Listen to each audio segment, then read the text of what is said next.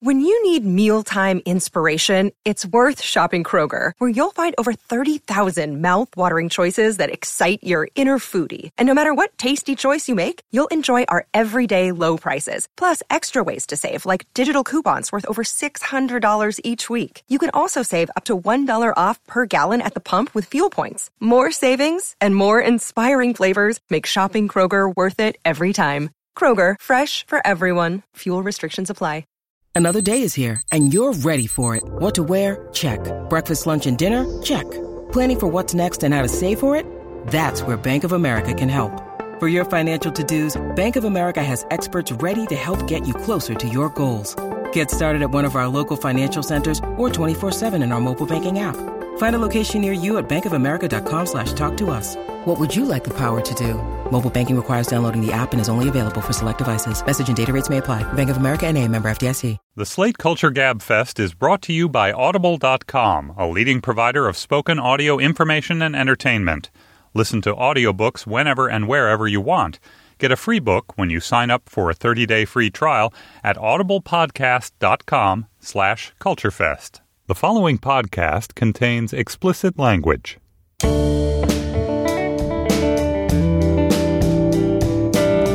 I'm Julia Turner, and this is the Slate Culture Gab Fest, the Dumb Culture Gab Fest edition. It's Wednesday, July 30th, 2014, and on today's program, we're going to talk about Nathan For You, Comedy Central's faux reality show, Blake Lively's new lifestyle website, Preserve, and a lovely ode to the surprising literary power of Goodnight Moon. We're going to talk about the surprising literary power of children's books generally. Joining me today is Slate's film critic Dana Stevens. Hi, Dana. Hey, Julia. And stepping in for Stephen Metcalf, who's out with a dental emergency, we've got brand newly minted Slate Culture editor Dan Coyce. Hello. My teeth are sound, I'm happy to say. Hooray.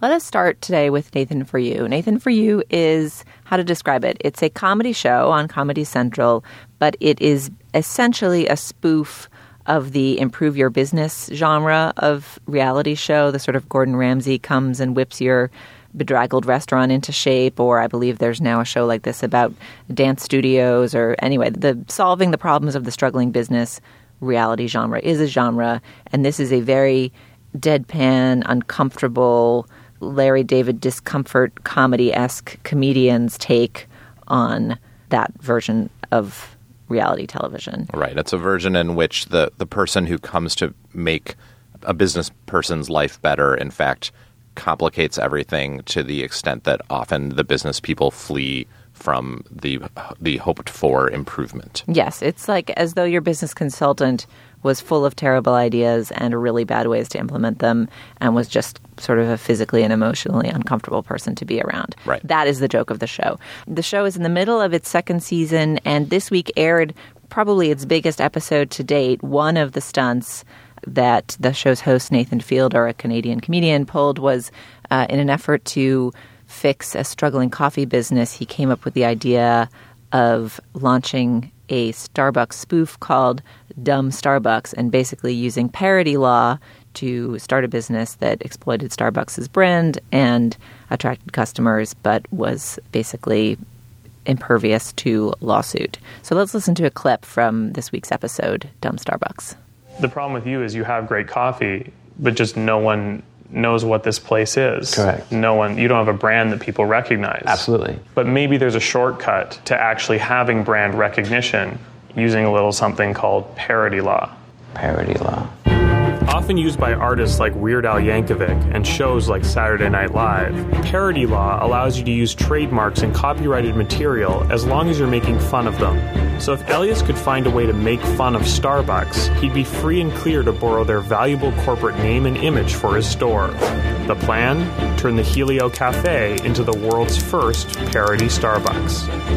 So how do you make that a parody without it, you just not mimicking their brand? Like the coffees could be Dumb Grande, Dumb Venti, Dumb Frappuccino. Gotcha. I mean, as a whole, the store could just be called Dumb Starbucks. Right. That's okay. I see what you're saying. Right. But the dumb could be small, so people could come in thinking it's an actual Starbucks. Huh. It's smart. I just don't know if people would get it. You know, I don't know if people are, you know. Well, do people get what you're doing now? You're not that popular. Right. You have no menu. That's true. I mean, what do you have to lose by trying? Truly heartbreaking, that moment. One of the cringe-inducing aspects of the show is that Nathan Fielder really does not seem to have much of an emotional filter at all, and so he, with sort of deadpan effect, will often say unbelievably cruel things to people like, your business is failing and there's nothing you can do about it. And so in this episode, Nathan eventually complicates the situation so badly that, in fact, that the coffee shop owner who he's trying to help eventually just completely divests himself of Nathan, and Nathan enacts his Dumb Starbucks plan all on his own. And Dumb Starbucks, in fact, became something of a viral phenomenon this past winter, maybe, was it? And, I saw it covered everywhere. It was on Gawker. Slate may even have done something about it. And did he keep it a mystery as to what he was doing at first? No, it became clear very quickly that he was, because by that point the show had aired and people recognized him. But there were a few days where people thought it might be a Banksy art project, yes, or there was sort of swirling mystery around who was behind this viral art installation phenomenon. So there were a few days of intrigue. Right, and even once it became clear who he was, he maintained a certain kind of business-like mane, which is to say that he, in his statements about it, never veered from the notion that the goal was to simply make as much money as possible by fooling people into thinking they were coming into a Starbucks and using parody law to protect himself from the company. Eventually, it was closed down by the health department. Yeah, it's funny to, I think, evaluate this show based on the Dumb Starbucks episode, because it seems almost as though the wild acclaim and success of this particular stunt is at odds with most of what happens in a typical episode of Nathan For You. But the show has become very popular among a certain set of TV watchers, and I found myself, I will confess, watching these episodes, trying to put myself in the mindset of whatever cruel, socially inept, unfunny person would enjoy this show. I was not a fan of Nathan For You. Does either of you guys want to defend it? Did you enjoy it? You know, the more I watched it, the more I started to kind of recognize its comic sophistication without actually laughing myself. I can see, I don't know what demographic it's funny for. I would imagine maybe younger men of around Nathan Fielder's age. He's 31. But I think he is engaging in a project that at times, for example, the Dumb Starbucks experiment, is kind of interesting. The idea that he's making fun of not just the business owners, but sort of capitalism itself. I think those are the moments the show succeeds more. But the humor is just too mean for me, frankly. I don't know if either of you saw any of the Santa episode or the Santa sub-story in one episode, where the prank that he pulls is that he has this department store Santa try to kind of convince these children to ask for this toy, this very unfun toy that they've invented called the Doink It, that's like a ball that doesn't bounce. And Santa, and also this kind of focus group that talks to the children, essentially tries to convince them that you're not cool. You're a baby if you don't like this toy. You're a baby if you don't like Doink It. Only babies don't like the Doink It. And it's just, to me, that was just, children cannot consent to be on a reality show in the way an adult can and be made to look foolish or vulnerable or whoever they're made to look. And somehow the idea of picking on children in a reality show just rubbed me the wrong way. I found myself thinking, you went too far, Nathan Fielder. Yeah, so I'll defend the show as a extremely complex viewing experience, and one that at times did have me laughing quite a bit in moments where the jokes or the concepts really hit, and at other times made me deeply unhappy with myself and the world.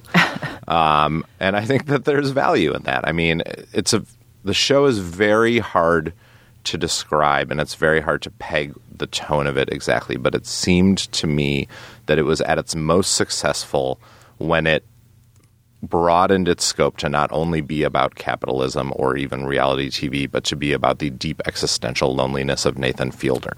And so the episode that struck me the hardest and actually made me quite emotional at the end was an episode in which he hatches this scheme with a gas station owner, in which a struggling gas station needs to bring in customers, so he tells him that they should advertise an unbelievably low price for gas, like $1.50 a gallon. And you can legally do that in California if, in fact, the price that you advertise reflects a post-rebate price. So when gas station customers come in, they buy their gas, they pay, $4.75 a gallon, but then they're given a rebate form that they can fill out and submit in order to get the rebate and get the cheap price of gas. However, the rebate system that Nathan Fielder sets up for this gas station owner is unbelievably convoluted and complex. And so in order to get the rebate, customers have to climb a nearby mountain that is inaccessible by car At the top of the mountain, they are greeted by Nathan Fielder, who then poses a number of riddles to them.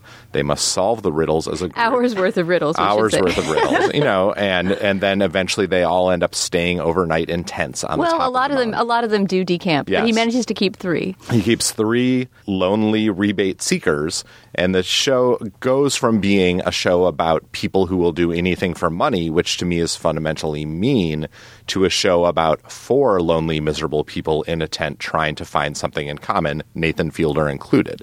And that is when the show crossed over for me from something sort of unpleasant and awful to something resonant and moral, which is to say that I found myself really, really, really feeling for all four of these people, and then which made me feel like sort of pleasantly like a bit of a sucker when at the end of the show Nathan Fielder essentially dropped the curtain and claimed to be revealing that he didn't actually care about these people at all, and it was really all about the money in the end for him. And I liked that. I liked sort of the way the show made my stomach turn in comedic ways. Like, I enjoyed that. Well, I don't know if enjoy is the word. I appreciated that even as it made me unhappy and laughing at the same time. I mean, maybe I'm a Philistine, but I just don't necessarily want a half hour on Comedy Central to be like taking me to the darkest places of my moral and immoral self. Like, this is not a Knausgård. We're not like... Maybe it is. Maybe the more sophisticated view is to say, of course, a half hour on Comedy Central should take us to the darkest places of capitalism and the human soul.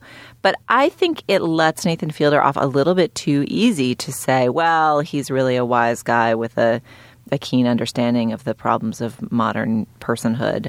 And so it's okay when he's just making these small business owners look like dupes and fools. You know, I mean, we've this notion of like, smart comedy guy interacts with middle American, like, not as media savvy chump type, right? We've seen that, you know, it was pioneered, or at least one prominent place that did it was The Daily Show in the early days when their sort of field reports were really built around the comedy of some representative of some, you know, Alabama chapter of Who's He What, not understanding what The Daily Show is and not understanding super deadpan comedic style, and they milked that for a few years, and then it feels to me like they pulled off of it because it started making people uncomfortable, making people unhappy. Not to mention that almost everyone now knows what The Daily Show or the equivalent is. There were some exposure problems too, I think, but I mean, it never felt that fun to me, but it seemed like the show and the audience grew sick of it as well, even people who had liked it more at the beginning. And this show really takes me back to that feeling of like, it just is mean-spirited to sit someone down for an interview and not be candid with them about what you're doing. Like, it has this sort of punked quality to it that made me feel that whatever interesting ideas were in Nathan Fielder's head, and however interestingly and amusingly he might edit these comedic bits together, I wasn't along for the ride. Especially when the subject is in a position of power that's much weaker than Nathan Fielder's, as is the case with the children in the Santa episode or with the cabbie in that episode. I can't remember what the title was, but the theme is that this cab company is going to start a new business model where a screen in the back seat will let you choose whether or not you want to have a conversation with your driver. And almost everyone opts out of the conversation with the driver, but for the people that opt in, they have subject choices. And the driver is supposed to read up on these four random topics that people are allowed to talk about, one of them being marine life. World War II was another one. And so at this certain moment, this taxi driver is loaded down with all these books that he's supposed to read to prep for conversations, and he's not a native English speaker. He can't express himself that clearly in English. And the scene where Nathan Fielder kind of gets on him for not being up enough on marine life and World War II really did strike me as kind of cruel and xenophobic. Well, what's especially interesting about that and about the show as a whole is that the show deals, I think, much more explicitly than many other reality shows, specifically with economically struggling people. I mean, the business owners are almost universally economically struggling. That's why they're there. But also just many of his interactions are with non-native English speakers, are with people who are, you know, hungry enough for money that they will climb to the top of a mountain for it. There's a real sort of class struggle going on here that does, I think, taste bad sometimes when you watch Nathan Fielder and his camera crew deal with these people. And it's interesting, Julia, because, you know, you mentioned maybe Nathan Fielder is actually a wise soul who understands all these things. And I don't actually think that he probably is. I mean, so to me, the successes of the show feel essentially accidental. They feel like a smart crew and a producer and a host probably following stories in interesting ways, but it's so haphazard when the show works and when it doesn't. Whole episodes go by where that magic never happens, right? Where, you know, a joke is followed to its conclusion and it's sort of mean and kind of funny and it's not great. But when the show hits, it feels like fortuitous circumstance leads to a kind of amazing television experience of the type that you wouldn't usually see. And it's abetted in part because Nathan Fielder is willing to let these things play out, and he's willing to let these conversations go out, string out much longer and more uncomfortably than they would otherwise. But it never necessarily feels like we got there because they were aiming for us to get there in the end. It feels like a unhappy, happy accident occurred that allowed the show to sort of reach a different kind of level. Now you're making me defend Nathan Fielder, because I do think he knows what he's up to. It seems too self-conscious to not be intended. And the thing that he's doing that you could make the case for as brave or interesting is he's basically embodying white male capitalist power and just enacting the brute jerkiness of the system as the host of the show, which is a very unpleasant role to be in. Although he's so regressive, and I mean, his personality is not that of white male capitalist power. His personality is so passive aggressive and deferential almost, but also weird. I mean, he's an asocial being. Right, but like, isn't capitalist power also sort of asocial? Like, capitalism doesn't care how you feel about it, right? Capitalism sort of is a socially unclued in weirdo comic. Capitalism is on the Asperger spectrum. I think so, right? Capitalism isn't actually the glad handing business school guy who makes you feel like you just had a great conversation. Capitalism is just like a weirdo who's mean to you. All right, now I love the show. Forget it. I've talked myself into it. Success. So if our collected musings have left you intrigued rather than repulsed, tune in. It's Nathan for You on Comedy Central. All right. Well, now is the moment in our show when we hear a word from our sponsor. Dana, who do we have today? This week, we're happy to be sponsored by Audible.com, the leading provider of digital spoken audio information and entertainment. And as you know, they have over 150,000 titles on their site, which you can play on any device, including whatever you're hearing us on right now. And they have a special offer for Culture Gabfest listeners. You can get a 30-day free trial and one free book by signing up at our URL, audiblepodcast.com/culturefest. And though you have 150,000 choices when you get there, what we've been doing here over the past few months at the GabFest is compiling our Culture GabFest bucket list of books on Audible that you must read or listen to in order to, I don't know, what are people struggling for in their bucket list reading? They're ascending to the Valhalla of culture conversation where they're worthy of conversation with Steve Metcalf. I think that at this point we may be driving more people away with that offer. But we have... When one remains, they can get the refund. And since we're going to talk about children's literature today on the show, we thought we would move into the category of children's lit, which has plenty of bucket list-worthy titles on Audible, including, Dan, what do we have this week? Including the one and only Shrek, plus 5 other stories by William Steig. It's William Steig's great, great children's story about Shrek, which was later sort of made into a movie, though really wildly transformed into a thing that just featured that all-star song over and over and over again, which does not feature in the book. If you only know Shrek through Mike Myers, you've got to go back to the source. Yes, and it's narrated delightfully, I'm sure, by Meryl Streep and Stanley Tucci. Dana, you have actually heard this one, right? Yes, I was the one who put in the plug for this one to be on the bucket list. This is one of our most listened to audiobooks around the house, and it's one of those children's audiobooks that's so well done that I'll listen to it after my child falls asleep or leaves for school. I just leave it on and listen to the rest of the stories. The other stories on there, if you know your Steig stories at all, are Brave Irene, read by Meryl Streep. She reads it perfectly, and it's one of my favorite William Steig stories. Also, Dr. DeSoto, the one about the fox dentist. Mm-hmm. That was my father's favorite growing up. That is a great William Steig book. And also The Amazing Bone. I mean, we'll talk later about Steig, I hope, in our children's lit section, but all these stories are just absolute classics. And I think you should own the books as well because the illustrations are so great, but they sound beautiful, read by Streep and Tucci, who kind of understand his wit perfectly. I would listen to anything read by Streep and Tucci, actually. But it's true. I mean, they could upgrade anything, but when they're actually reading great literature, it's sort of unbearable. That sounds like a great addition to the list. Your Audible membership will also include a free subscription to either the New York Times or the Wall Street Journal Daily Audio Digest. So give it a try and remember to use our URL so Audible knows you're coming for the Culture Gabfest. audiblepodcast.com/culturefest. Thanks, Dana.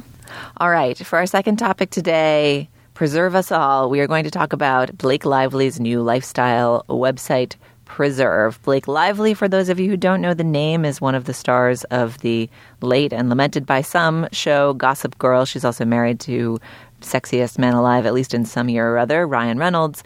She's a Vogue poster child who shows up in fancy clothes all over the place and seems to have some modicum of acting talent. And now, like her blonde sister before her, Gwyneth Paltrow and Lauren Conrad, she has launched a personal personality cult empire website magazine thingamajig. And we are discussing it today and also discussing in general celebrity brand extensions. Dana, will you preserve your links to Preserve? The first thing that baffles me about Preserve is the name. I don't know what kind of branding consultant sat down with Blake Lively and suggested that she name her lifestyle artisanal goods selling website Preserve, because to me that immediately evokes, it sounds like Blake Lively's aging and she needs to be dipped in formaldehyde. It's the opposite of the dewy, fresh feeling that she's going for in her editor's picture of herself, beautifully lit and wearing a satin teddy, as she writes in her journal. You write all your film pieces in satin teddies, right? A scruffy ponytail. You actually put in extensions in order to write. Julia's being kind. She has not noted that I'm actually wearing a satin teddy to record this podcast today. You're right that the neither the name nor the site itself really gives the sort of impression of beautiful simplicity that I think she's going for, right?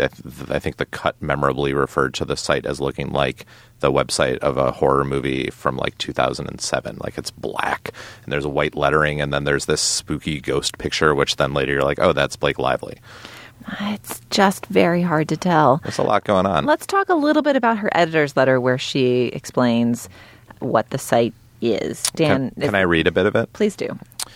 Sitting down to write this editor's letter has been the hardest thing I've done yet on my Preserve journey.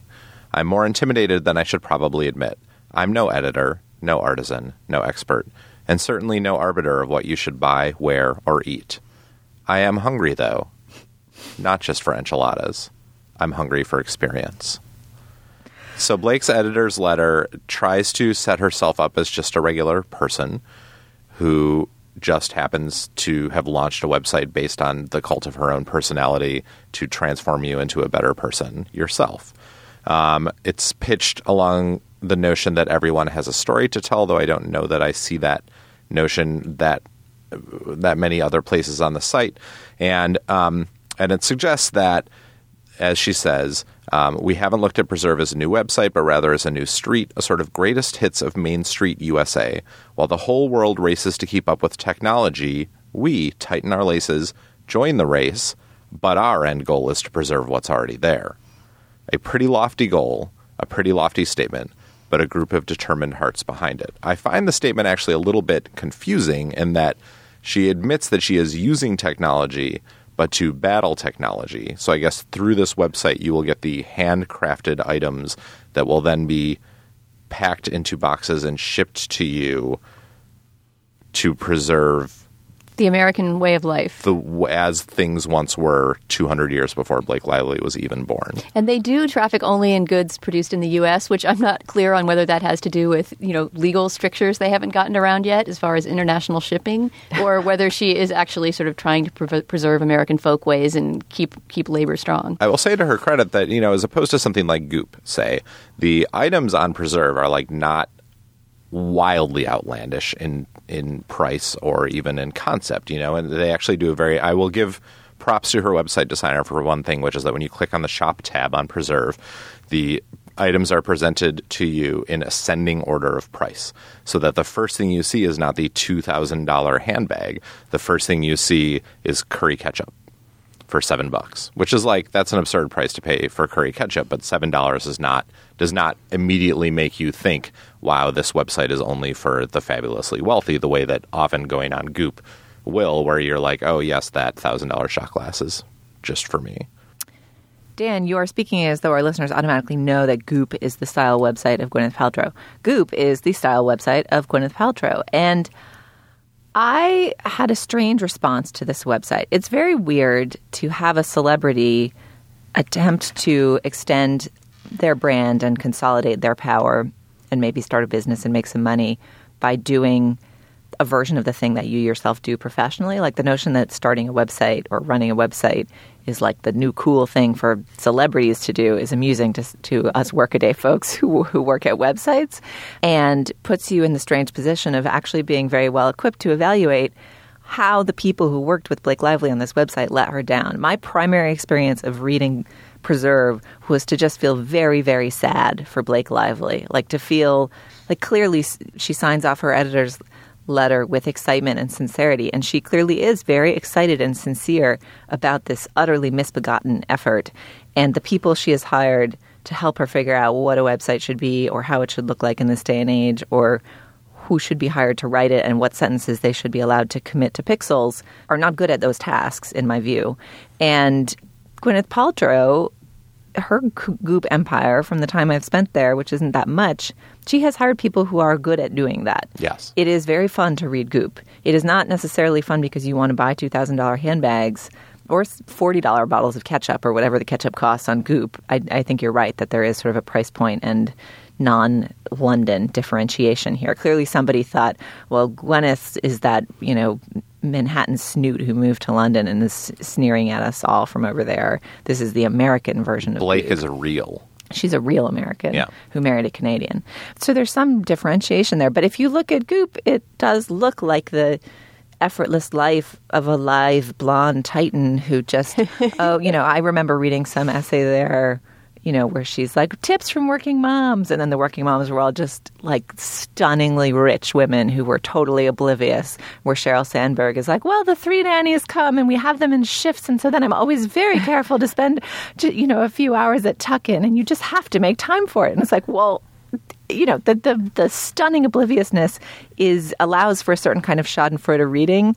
But the schadenfreude is about the entitlement, the class privilege, and there's just sort of delight in putting yourself in the headspace of utter loony bins. Whereas in Blake Lively's site, in Preserve, the message itself is so muddy. The site is so murky. The writing is just so bad. There's not – whatever she's trying to do has not been clearly executed. So there's not even something that you can gleefully, schadenfreudely enjoy hating. I just feel sad that somehow she and various people sunk money into this effort. I mean, it is easy and fun to make fun of the writing on this website, as it is easy and fun to make fun of the writing on all terrible websites. But I guess the question is, what does a celebrity believe they are going to get out of something like this? Is it just that Blake Lively needs cash and this is the way to do it? Is it that Blake Lively aspires to be Gwyneth Paltrow? I mean, so in researching this, I was reminded of the fact that this is not like a fully new thing. Even before Gwyneth Paltrow, there were other ways that people did this. And in fact, Helen Rosner on Twitter the other day noted that in the 90s, Cher had a lifestyle catalog a limited edition lifestyle catalog that she sent out to 500 lucky Cher fans. I guess it was called Sanctuary. It was huge. 50,000 catalogs were mailed nationwide the second week in September of 1994. And it was a huge catalog for people who wanted to devote their lifestyle or model their lifestyle after Cher's. It was very gothy. It had like lots of fishnet. But you know, I feel like there's always been the sense that celebrities at some point feel like, oh, I can be more than this thing I am. I can ascend, I guess, to the cultural firmament, or I can become not just a star, but an icon. And is iconhood what Blake Lively is after here? I mean, I guess the thing that, again, just makes me feel sad for Blake Lively here is that you have to know your brand as one of these celebrities when you're going to figure out what to do. There was just an interesting piece, I think actually in Entertainment Weekly earlier this summer, about Jessica Alba and the way she's managed her brand extensions. And she's into all kinds of like hippy-dippy parenting tools and has like a diaper company, and you know, she's all over the Vita Coco billboards or whichever of the vitamin waters or the coconut water she's associated with.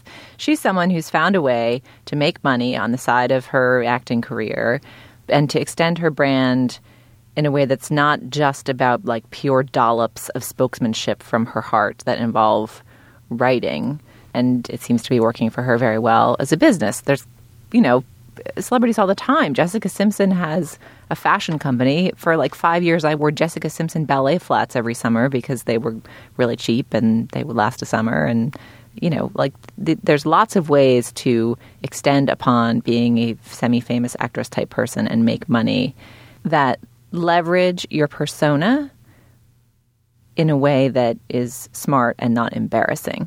And there's something about this effort where it feels like she's not a Cher. Blake Lively is a like two-bit TV star who Vogue thinks can wear clothes well, so maybe she has an inflated sense of self or something, but she just does not have the personal charisma and chutzpah to be the center of a cult of personality lifestyle empire. She could probably do vitamin water or something, but she's just not. Nobody wants to be Blake Lively. But can I just say, I mean, in this whole conversation, I feel like Goop and Gwyneth Paltrow are being held up as this sort of ideal that Blake Lively or whatever celebrity is trying to strive for and not reaching. I mean, I find the Goop website, although it's obviously much better managed and better written and sort of a much nicer user interface, I find it really embarrassing for Gwyneth Paltrow. I don't feel like it improves my opinion of her that she has that website and displays herself and her family in that way on that website. I find it really cringeful. And in a way, I almost appreciate that with this Blake Lively site, you can sort of see the cracks and see the strain and sort of see the whole enterprise falling apart. I mean, Gwyneth sort of has it down too well. It makes me feel like there must be just a shadow economy in Hollywood of quasi-entrepreneurs who like worked for some website sometime and they've managed to insinuate themselves into the world of celebrities to such an extent that when one sort of B-level actress sees another one at a party and the second one is like, you know, I'm thinking of launching a website. They say, oh, well, get this guy. He did such a great job with my website. And actually, he worked at Yahoo for like 2 years. I want to see a reality show about that guy or woman, whoever it is that put the whole thing together on a conceptual level. Maybe Nathan Fielder can save Blake Lively's Preserve. That is an episode of Nathan for You. Oh, my God. We're bringing it all together. Yeah, it was meant to be. That's perfect. That I would certainly watch. All right. Well, the website is Preserve. It is somewhat strangely found at preserve.us, which is both plaintive and perhaps another nod to the good old US of A. Check it out or don't. Before we move on to our third topic, I want to give our listeners a quick reminder about Slate Plus. Slate Plus is our membership program for listeners and readers. For $5 a month or $50 a year, you get access to all sorts of perks, including bonus segments on this podcast today. In fact, we're going to interview Dan Coyce about the wonderful Murakami excerpt that we ran on Slate this week. And spoiler alert, if you've been struggling with the puzzle part of it, there's a puzzle component. He is going to give away the answer to Slate Plus listeners. You will know how to solve the puzzle if you listen to the Slate Plus segment. So again, it's $5 a month, $50 a year. Go to slate.com/cultureplus to learn more and sign up. All right, on to our third topic. All right. Our third topic this week is inspired by a beautiful essay that Amy Bender wrote for the New York Times' website, in which she describes rediscovering the book Goodnight Moon after the birth of her twins. She writes about reading it for the first time. The babies listened in their sleepy baby way, and as the pages turned, I felt a growing excitement, a literary excitement. Not what I expected from this moment, but I was struck and stunned, as I have been before, by a classic sneaking up on me and, in an instant, earning yet again another fan. It also seemed to me to be an immediately useful writing tool. And so in the essay, Amy Bender goes on to talk about the literary sophistication of the book and some of its more charming and provocative lines and resonances. And listener Sarah Bannon suggested on Twitter that we have this as our third topic this week. And we decided it would be interesting as critics, actually, to sit down and talk about children's books and their unplumbed depths. It's very unusual to read like a critical take on a board book, for example, or the sort of you just don't read much criticism of books like Goodnight Moon. You sort of know them. They're grooved in your memory from childhood. They're grooved in your memory from, you know, the countless hours reading them when your kids were little. But you don't always turn your critical eye on them. So we thought it might be fun to talk today about some of our favorites from childhood that we'd rediscovered as parents, and also to maybe talk about some books that are either new since we were young or that we just never encountered that we've discovered as adults and love. But let's start with a moment on Goodnight Moon. Did you guys agree with this assessment of Amy Bender's that Goodnight Moon is a particularly sophisticated piece of literature? Yeah, the emphasis on Goodnight Nobody, Goodnight Mush, that moment, it's a two-page spread, I think, in the book where the Goodnight Nobody page is, in fact, it's a blank page. And that is very striking when you are reading that to a child, and I think it floats over kids of that age when you go through it because it's the rhythms of it are so lulling. But when you're an adult reading that moment, it does. You do have an instant, or I at least do have an instant of thinking, oh, this book has just sort of blown up far beyond the bounds of this little room with these little rabbits. And it's embracing something bigger than itself, though it's always a little bit ineffable what that something is. I actually have that spread up on the wall in my office. My partner scanned it for me, Goodnight Nobody, Goodnight Mush, and I have it up. I remember as a child thinking that spread was really funny, not because of the nobody, but because of the mush. Right. Something about saying goodnight to the bowl of mush and the word mush always made me laugh as a kid. To tell you the truth, I was not incredibly impressed with this Amy Bender essay. I love that she discovered Goodnight Moon and that she loved reading it to her twins, and that's really great. But a part of me just sort of was a bit puzzled that someone who is a novelist is patting herself on the back for discovering that Margaret Wise Brown's Goodnight Moon is a good children's book. I mean, it is a little bit like saying, gee, you know, This Shakespeare dude really has it. I mean, there is no children's book that's more iconic and more appreciated and more loved than Goodnight Moon. And obviously not just because it's a cute book that puts kids to sleep, which seems to be what she implies she thought of the book before reading it. So I guess there was a part of me that was a little bit rubbed the wrong way by, you know, literary adult author of fiction who was surprised that children's fiction could be sophisticated. I think that mirrors the feeling of many parents and readers for whom these books are totems of childhood and are useful tools in connecting to children, but who don't necessarily dig into them for example, the mechanics of the way they work. Like, that didn't bother me necessarily. It is true that I expect more of my award-winning literary novelists than I do of everyone else, but at the same time, that I feel like the piece is meant for the parents out there, not the other literary novelists necessarily. Yeah, I think that's right. I mean, it was a little bit gee whiz, I think, about the power of Goodnight Moon. But I do think that particular page, the Goodnight Nobody, it is the line that has struck me and my husband in reading the book over the last year and a half to our kids, and just feeling like, what is that page about? Is that page about death? Is that page about the void? Is that page about interstellar life? Is that page about blackness? Is that page, you know, it just sort of broadens you out of this cozy room and evokes the feeling of nighttime where you're sort of drifting off and entering this infinite deep sleep. I did like the observation she makes about the end, which has a similar kind of feeling of escape from the room, right? Because she points out very astutely that the book could have ended on a rhyme and also with a kind of comforting moment if it had ended with the line, "Good night to the old lady whispering hush," which rhymes with mush and which could have ended the book. And then there's two more pages, I think, or maybe it's on one spread, that just say goodnight stars, goodnight air, goodnight noises everywhere. And the way that she talks about the story kind of going out the window and outside the room, I thought was lovely.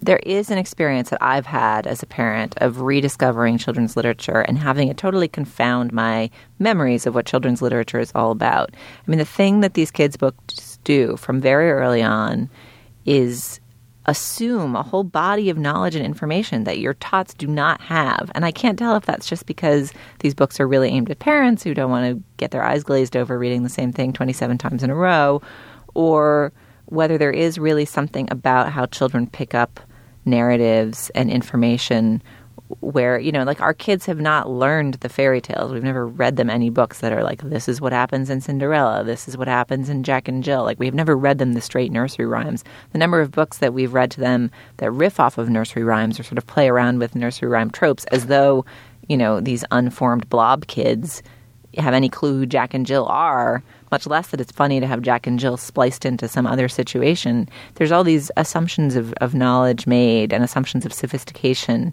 that are sort of charming. Like, a lot of kids' books really talk to very young children as though they're adults, as though they can handle touching the void, Goodnight Moon style. And it seems like that is the way culture is passed down, right? I mean, we would never be able to pass down these stories and ideas and archetypes if we didn't at some point read them and tell them to people who don't yet understand them. Right. But the thing that confounds me and amazes me is that I'm not even ever actually telling the story itself. I'm telling these kind of riffs and reflections and tangents on the classic tales, and it seems like my boys are absorbing the stories that way. There's a great piece that our former editor David Plotz wrote a couple of years ago for Slate about a Mo Willems book called We Are in a Book, which stars Elephant and Piggy, who are two of Mo Willems' most popular characters, and they're not at pigeon level, but they're close. And they have a whole series of books where they have book adventures, but the books themselves are very textually playful and, in fact, often deal with sort of the the meta reality of existing as characters, but never more so than We Are in a Book, which in fact is a book about Elephant and Piggy realizing that they are characters in a book. And Plotz's piece put forth the argument that that the book is about parents explaining to kids in some measure about death, that the book is about peering into the void because Elephant and Piggy halfway through the book are faced with the fact that at one point the book will end. And what happens then? What happens to them then? They're thrown into an existential panic. And the book ends, in fact, with them suggesting that the reader just go back to the beginning and read the book again, and that way they might live on forever and ever. But it is a piece that does suggest, and when I've read this book to my kids, I have seen that they sort of embrace the spiritual aspect of it, and it does lead them to enjoy asking questions about these kinds of things. Sometimes those questions go into dark and difficult places, but they do understand that there is a sort of adult consciousness at work in this book, instilling certain notions and lessons about the deeper, darker issues of life. All right, so we're just going to discuss a couple books that have really struck us as readers over the years. Dan, what's yours? Well, I'm holding on to, in fact, a copy that Dana brought in of Little Fur Family, which is also by Margaret Wise Brown. The pictures are by Garth Williams. It's a book that you may recall for its fuzzy cover, which in various different formats is exhibited in different ways. I'm actually holding one that just looks like a tiny little beast that you hold in your hands. One thing I love about that version is that there's no words on the spine or anywhere. The entire fur cover is just one continuous piece of fur, so you have to open it to see what the book is. It's just a little fur book. And one reason that I really like this book is actually similar to the reason that Amy Bender brought in her discussion of Goodnight Moon, which is the slight weirdness of the ending. Little Fur Family does, in fact, it's the story of a little fur family, warm as toast, smaller than most in little fur coats, and the little fur boy who goes out to play in the wild wood, and he gets in a lot of adventures, and he wakes up his grandpa. But then the heart of the book is this very odd moment in which he catches a smaller, tiny fur animal who looks just like him but is even littler. And the little fur animal has warm, silky fur and a little fur nose. And he puts it down and it runs away. But it's this very weird moment of that a child, I think, could never even imagine, of finding a smaller child, a smaller version of oneself out there in the world. But then the book ends with, as you might expect, the little fur child going home and his mom and dad reading him a story and putting him to bed. And it does sort of end at the moment where Amy Bender suggested a book like this would traditionally end, with the family putting the child gently to sleep, but then they sing him a song. And what I like about this book the most is the way that the song ends. The song goes, "Sleep, sleep, our little fur child, out of the windiness, out of the wild. Sleep warm in your fur, all night long, in your little fur family. This is a song."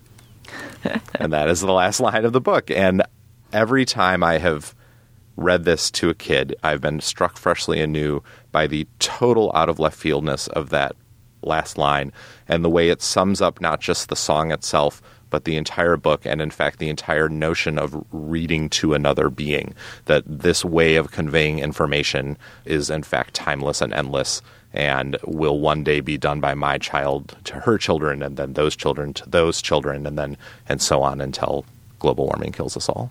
Dan, I feel such spiritual kinship with you right now because of your intense reading of Little Fur Family. I love that book, and I think the same two moments in it are the Goodnight Nobody moments, the moments where you're sort of outside of the narrative and in some sort of other poetic space. When he finds the little fur creature that looks like him and sort of plays with it and then lets it run away, the illustration also is incredible because you can not quite see. It's such a small book in the first place, and then it's a small creature finding an even smaller version of himself, and so you can barely see this tiny, mysterious thing that runs away, but it's so fascinating.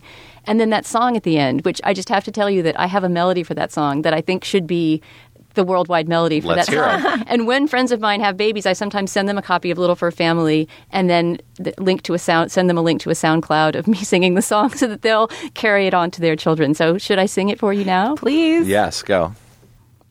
Sleep, sleep, our little fur child, out of the windiness, out of the wild. Sleep warm in your fur, all night long, in your little fur family. This is a song. Oh, that's great. I almost just dozed off. It was so lovely. I felt very cozy here in the studio. Yeah. So I don't want anyone singing the Fur Family song with any other melody than that one. All right, I'm on it. Yeah, I'm not used to Dana Stevens, like, police. Like Dana the enforcer who wants things to be a certain way. When it comes to Fur Family, I brook no disagreement. Yeah.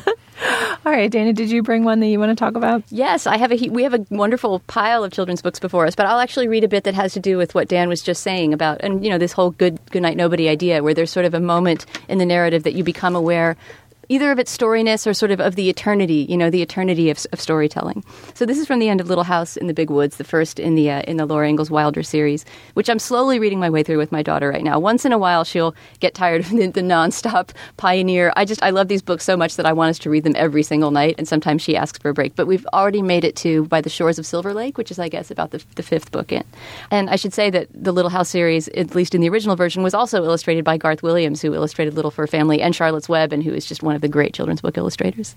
So this is the very end of Little House in the Big Woods, and Laura Ingalls is falling asleep in her cabin, listening to her ma and pa talk and her pa play the fiddle. And I think I should preface it by saying, as beautifully written as they are, the Little House books are usually not very introspective, right? They're very practical. They're all about the practical details of everyday life. How not to die of the ague, however you say it. Yeah. How to preserve your meat. And blow up a pig bladder and play balloons. Blake Lively should definitely be writing more about Laura Ingalls Wilder. It's true. It's USA, preserve.us. But so at the end of Little House in the Big Woods, there is this unusual contemplative moment on Laura Ingalls Wilder's part. She's lying in bed and she hears her pa singing a song, Auld Lang Syne. And so all the entire lyrics of Auld Lang Syne are printed. And then it says, when the fiddle had stopped singing, Laura called out softly, "What are days of Auld Lang Syne, pa?" "They are the days of a long time ago, Laura," Pa said. "Go to sleep now."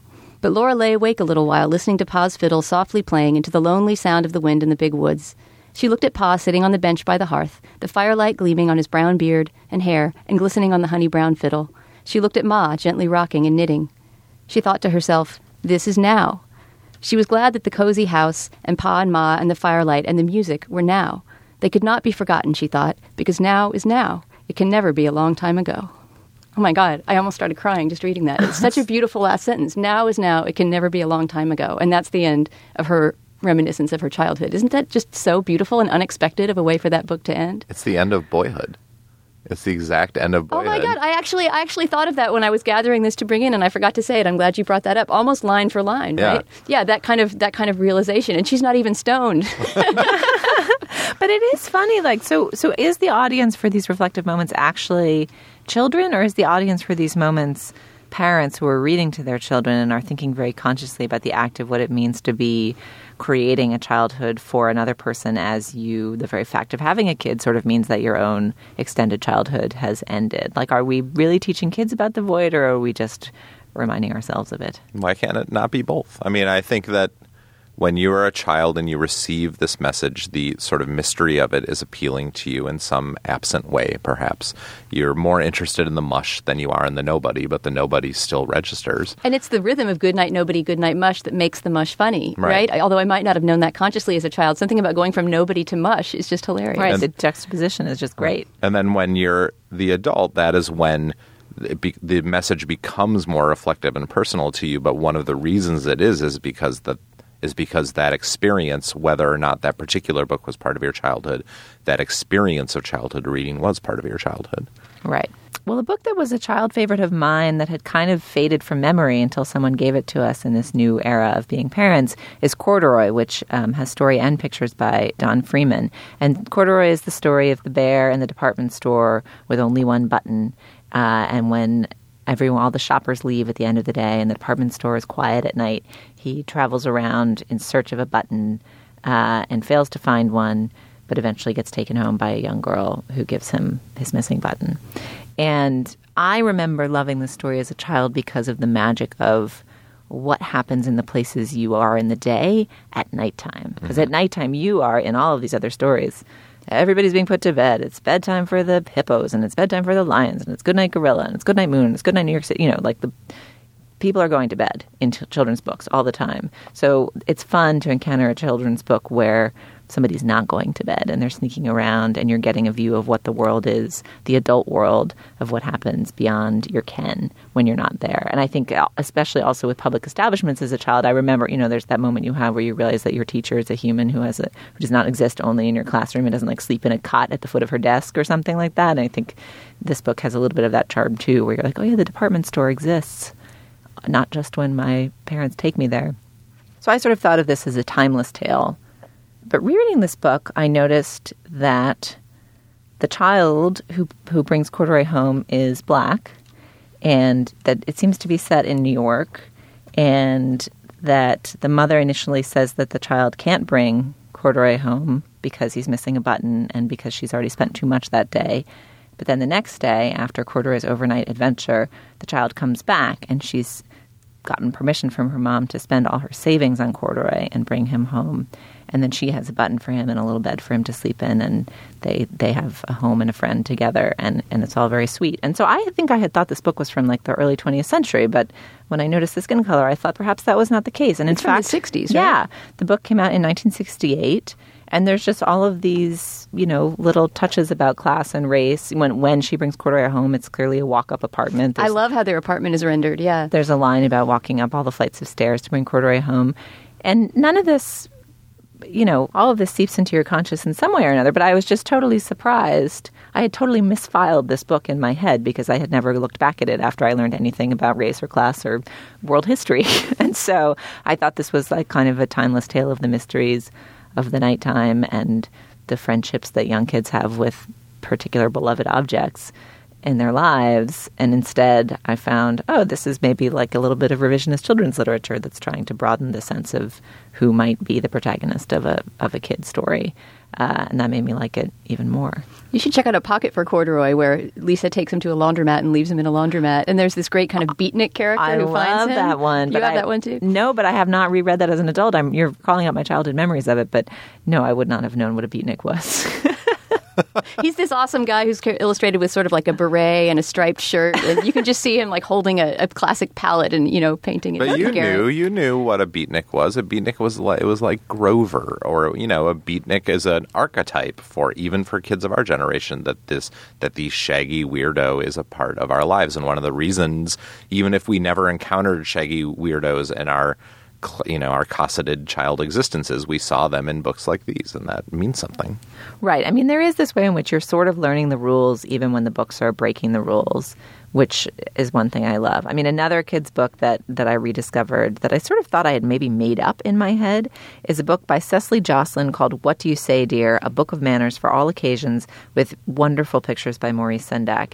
Did you guys have this book or read it to your kids? I didn't have it as a child, but we have it now. I've never seen it before. It's so great. Maybe your kids are too old for it now, Dan, but it's really fun. And what it plays off of is the didactic quality of some bad children's literature, where we have some super insipid book that's all about, like, Mama Penguin loves it when you give a hug and when you eat your food and when you clean up your toys. And there's no twist or mystery. It's like all just the electronic ankle bracelet of children's books. Like, it has no imaginative ideas in it. It just wants to like police the behavior of the children. And What Do You Say, Dear? Is a book that ostensibly teaches manners, but it teaches manners in a series. It teaches actual manners in a series of completely ridiculous situations with really delightful Sendakian illustrations. So which I always try to read in a really snooty British accent because it seems suitable. So I will read you the first one.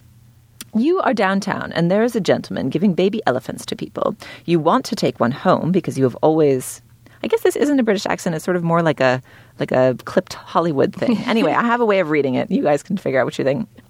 You are downtown, and there is a gentleman giving baby elephants to people. You want to take one home because you have always wanted a baby elephant, but first the gentleman introduces you to each other. What do you say, dear? And then there's an illustration of the young man bowing to the baby elephant, who is bowing in return. How do you do? And it just continues in that vein. It encapsulates a bunch of preposterous and even dangerous events. You are a cowboy riding around the range. Suddenly, Bad Nose Bill comes up behind you with a gun. He says, "Would you like me to shoot a hole in your head? What do you say, dear?" No, thank you. It sort of delightfully includes all the manners, but with so much more imagination than the stupid penguin book. And it's endlessly fun to read. And the kids who don't know anything about Bad Nose Bill or guns or, you know, manners or dinosaurs or baby elephants or planes crashing into duchesses' houses. They're just delighted by it because it has so much more spirit and wit than some of the other books that might do this do. And then that means that the parent reads it with much more spirit and wit, right? So it does all sort of become part of the experience of the book, whether you understand it or not. Right. It's like, I feel that this book must be read in an imperious upper crust tone in the same way that you feel that that song must be sung in that particular way. Right. I have not SoundClouded it, although maybe I need to. We all need to SoundCloud our canonical readings of how books must be read. Well, we're almost out of time, so in the interest of not going on too long, I'm just going to basically read out a quick list of children's books that I consider great literature and that I feel really lucky to have gotten to read. James Marshall's George and Martha books. I feel like everybody should have those stories for their kids in their house, and they have such unique illustrations and such an incredible imagination, and I just love James Marshall. Arnold Lobel's books, Mouse Soup and Mouse Tales, are the ones that I brought in to look at today, but everything by Arnold Lobel is absolutely fantastic. Charlotte Zolotow, who some of her books are illustrated by, you know, some of the illustrators we've been talking about. She only does the text, but she is one of those poets who's all about the goodnight nobody, kind of the void moment. And just three more, Uri Shulevich, Tommy Ungerer, and William Steig. Those feel to me like something that every great children's bookshelf should have on it. You probably need to have a whole nother canonical, we need a Culture Gabfest bucket list of children's literature too, probably, but we'll have to save that for now. Day. We're just throwing them all in the same bucket. I feel like There's not really a distinction. I mean, Maurice Sendak famously said and insisted constantly in interviews that he did not write books for children. He just wrote the books that he needed and wanted to write. And, you know, they ended up being books that people of all ages can read and look at the pictures. But he didn't think of himself as somebody who was a pedagogical kids lit author. Which is probably why his books are more interesting than The Penguin Mama Who Wants You to Do Your Chores. All right. Well, children's literature, we like it. You should too. The essay on Goodnight Moon from Amy Bender was in the New York Times. All right. Shall we endorse? Let's endorse. Dana, what have you got? This week I'm going to endorse a 2007 film by a Swedish director named Roy Andersson called You the Living. Have either of you seen You the Living? Mm-mm. Nope. So people have been telling me for years to watch You the Living, and it's been on my Netflix queue, and I finally was on a plane and just plonked it in and watched it, and it's such a marvel. I really want to explore this guy's other movies and turn people onto it. So You the Living has a little bit of a Slacker-like structure, Richard Linklater's Slacker, in that it doesn't have any one main protagonist. It's sort of about 50 little tiny vignettes that are all taking place in the same city and that sometimes interrelate and cross over, but that don't really follow any narrative thread. And they have sort of a bleak existential, slightly maybe Jim Jarmusch, Aki Kaurismäki kind of feeling once in a while. But they also exist in this aesthetic universe that seems completely unique to Roy Andersson. And if you do get this movie, I suggest that you get it on a disc that has featurettes or find some way to watch some of the making-ofs, which on the Netflix disc, they don't have it streaming, but you can get it on disc, has all these wonderful extras about how it was made. Because Roy Andersson, who I think has a background as a stage artist, does all these really, really great things with sets. He constructs sets very specifically, just rooms and interiors and sometimes exteriors, to have this particular sort of lonely, washed out feeling. And in the DVD featurette, you see that most of them are created with trompe-l'oeil and painted backgrounds and miniatures and all these things that you're completely unaware at the time were being done. You thought that they're actually practical effects that seemed to be reality. And so watching how all that gets put together and seeing the crew kind of create these little miniature skylines that they lower into the picture and even exteriors that you believed somebody was outside on a windswept plane and they're actually in a studio standing against a 10-foot square background, it's kind of incredible to see it all get put together. So it's a very poetic, kind of lyrical filmmaking. You, the Living by Roy Andersson. That sounds great. I'm going to add that to my list. Dan, what have you got for us? I'm going to recommend an album that, in fact, comes out next week, but is now available to stream and listen to and sample right now on iTunes Radio. It is the new album by Spoon. I love Spoon. It's called They Want My Soul. So I have written a profile of Spoon, which is coming out this coming weekend. In the New York Times Magazine. And so I have, you know, a vested interest in people listening to this, so they will read my profile and be interested in it. But I also legitimately think the album is very, very wonderful and is an example, I think, of a band not actually really wildly diverging from their sound in any major way, but expanding it in an interesting manner. It's full of really good Spoon songs, but it feels much more loud and classic rocky and like the kind of album that you would play loudly in your car driving around in the summer than maybe a few past Spoon albums have, which have been sort of headphone records, I think. But this one, I mean, the first song, in fact, is based to some extent on I Love Rock and Roll by Joan Jett, and in fact sounds quite a bit like I Love Rock and Roll and is a great song for just blasting as you drive around the beach. It's called Rent I Pay, and then the album is called They Want My Soul. It's very good. Wow. I really like Joan Jett. I really like Spoon. I really like driving around in the car playing music. I think I better download that song. It's made for you. I have a Swift endorsement this week that I may have actually endorsed before, but Dana, your recommendation in our Audible segment of the Stanley Tucci, Meryl Streep, read William Steig books called to mind for me one of my absolute favorite all-time Terry Gross interviews, which was with Stanley Tucci not too long after his wife died, in which he told a series of wonderful stories about acting, about his career, about grief, and also marvelously about being in a group of people who have dinner parties where they do charades that includes Meryl Streep, and his stories of what it's like to do charades with Meryl Streep. It's like exactly what you want a Terry Gross episode, a Fresh Air episode to do and be. So if you've never listened to that, cue it up and give it a listen. If you love Terry Gross, if you love Stanley Tucci, if you love charades, you should listen. Oh, that sounds fantastic. All right. Dan, thank you so much for sitting in with your sound teeth. Thanks, guys. Dana, always nice. Thank you, Julia. You'll find links to some of the things we talked about today at our show page, slate.com/culturefest, and you can email us at culturefest@slate.com or drop us a note at our Facebook page, facebook.com/culturefest. Please do go there this week and nominate your kitty lit greats. Our producer is Ann Haberman. Our intern is Josephine Livingston. The executive producer of Slate Podcasts is Andy Bowers. Our Twitter feed is @SlateCultFest. For Dana Stevens and Dan Coyce, I'm Julia Turner. Thanks for joining us.